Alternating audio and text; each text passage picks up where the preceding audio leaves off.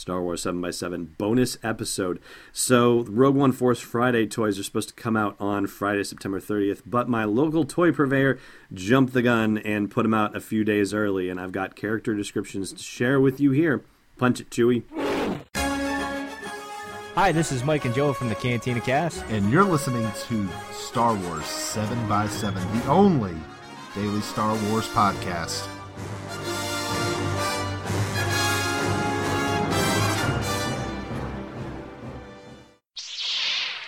Hey, Rebel Rouser. Welcome to Star Wars 7x7.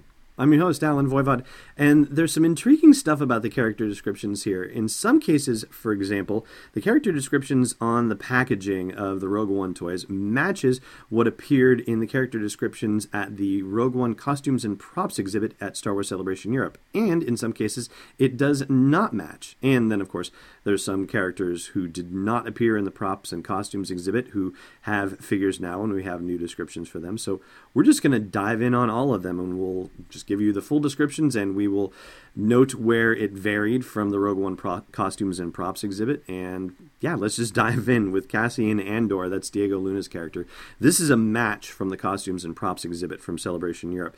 It says an accomplished Alliance intelligence officer with combat field experience, Captain Cassian Andor commands respect from his rebel troops with his ability to keep a cool head under fire and complete his missions with minimal resources. So, not necessarily any new information there.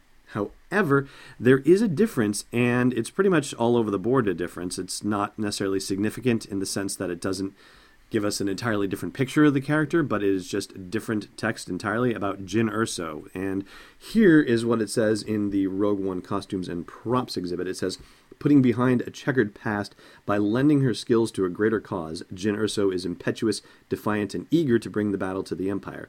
Used to operating alone, she finds higher purpose by taking on a desperate mission for the Rebel Alliance.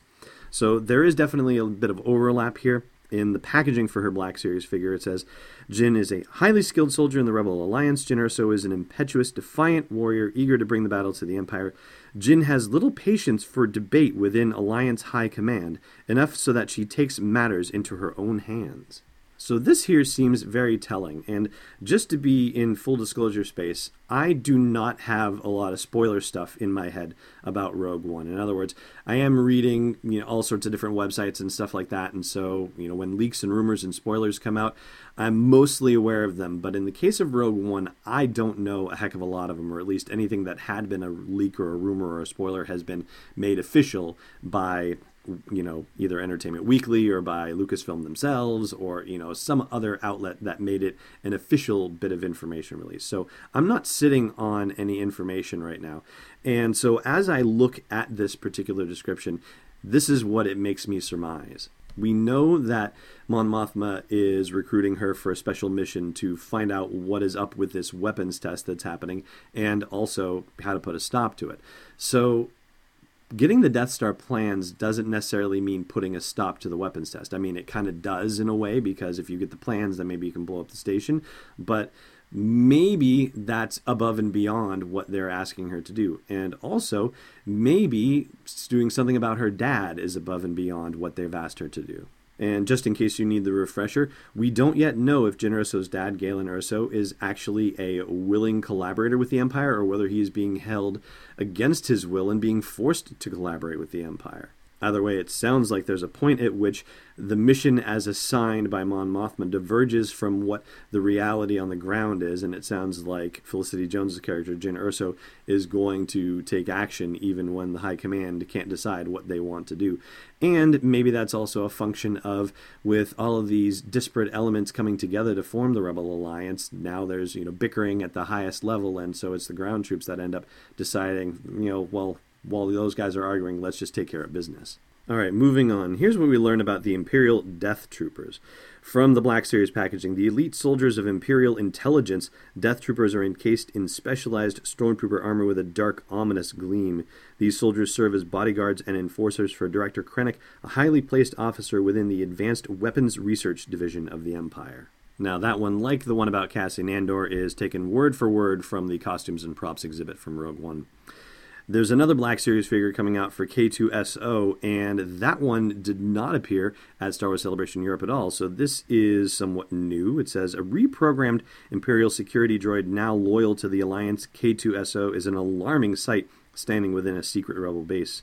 The pragmatic droid is an effective insertion agent as he can blend in perfectly at Imperial installations and outposts. Now, we know that infiltration is part of what happens with Rogue One. For example, when we see Jyn Erso and Cassian Andor and K2SO running down that long hallway that was filmed at the Canary Wharf subway station in London, and all the stormtroopers and shore troopers and whatnot chasing after them.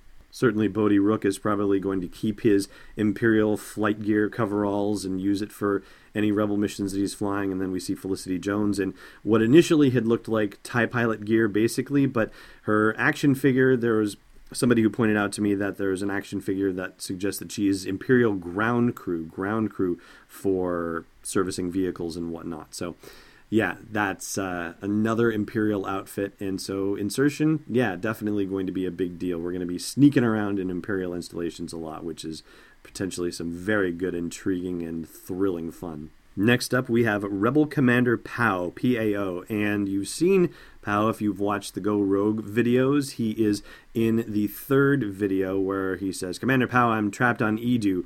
And yeah, of course, we found out about that new planet as part of that whole thing. But Pao says, or Pao's description says, that he is an amphibious Drabata, that's his species. The fierce commando Pao charges into battle with a full throated cry of Sa'kalla! And that's S A apostrophe K A L L A, but no idea what exactly that means just yet. He joins the Rogue One team on its historic mission to secure the Death Star plans. Now, that description, coupled with the stop motion animation stuff, makes me wonder how closely those stop motion little shorts are connected to the actual plot of Rogue One and to how the action unfolds. I mean, sure, there's probably not a lot of the cartoony comic stuff like, you know, a good guy running with the Death Star plans one direction and then a stormtrooper smacking them and the plans flying up into the air and the stormtrooper running off the other direction only to be hit by another good guy and the plans flying up into the air and all that stuff but we don't necessarily know where the plans to the Death Star are. We're suspecting that they're on Scarif, but maybe they're on Eadu. We don't necessarily know for sure, and maybe that's why Commander Pao is involved with this whole thing, or maybe they it is exactly as it unfolds in the Go Rogue shorts. Maybe they hook up with Commander Pao on Eadu, and as part of helping him when he's pinned down with whatever rebel forces he's working with, maybe they help him and he agrees to help with the larger mission of getting the Death Star plans. Be interesting to see. All right, let's move on and we'll talk about Moroff or Morof, M O R O F F. That's the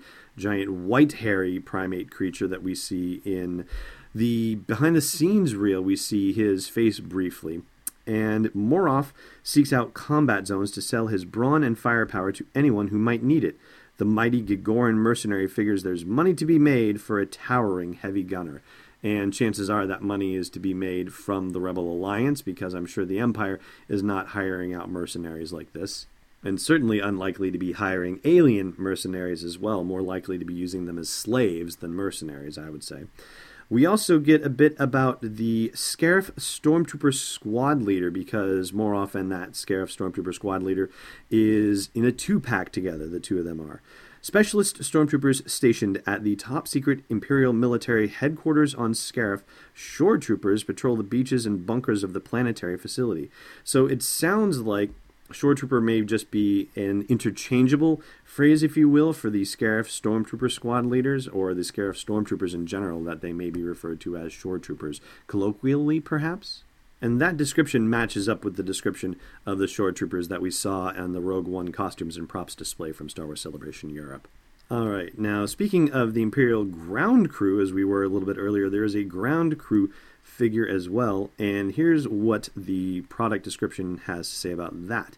Imperial installations, whether spacebound or ground based, buzz with activity and vehicular traffic. Skilled ground crews sort through this would be chaos and see to the smooth operation of Imperial craft through regular maintenance. And so that seems to be where Jyn Erso is going to be disguising herself, and possibly Bodhi Rook as well. Now, interestingly, the action figure for Jyn Erso the 3.75 or the 3 and 3 quarter inch action figure, the description on her figure there is slightly different from the description on her 6 inch Black Series figure.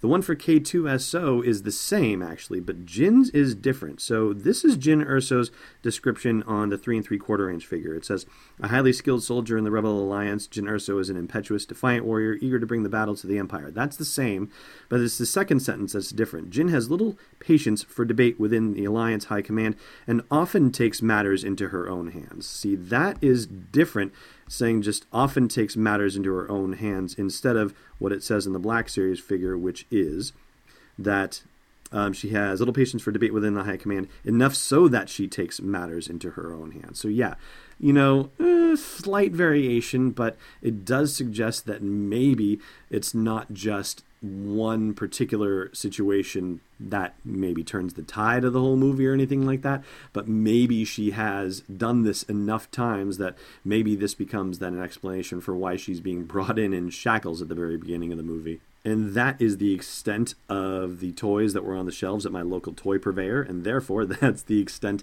of this podcast for you. I'm going to be live streaming beginning at 11:45 p.m. on Thursday the 29th in advance of Force Friday and you can check that out on my Twitter account SW7x7 podcast or if you're on Periscope then just tune in straight on Periscope that's SW7x7 podcast there as well and we will see what else we can learn about Rogue One and the characters and situations that are coming to us in three short months. In the meantime, we have just one last little business for you, which is this. This podcast is not endorsed or sponsored yet by Lucasfilm Limited, Disney, or 20th Century Fox, and is intended for entertainment and information purposes only. Star Wars, the Star Wars logo, all names and pictures of Star Wars characters, vehicles, and any other Star Wars related items are registered trademarks and or copyrights of Lucasfilm Limited or their respective trademark and copyright holders. May the force be with them. All original content is copyright 2016 Star Wars 7 by 7. We hope you love it.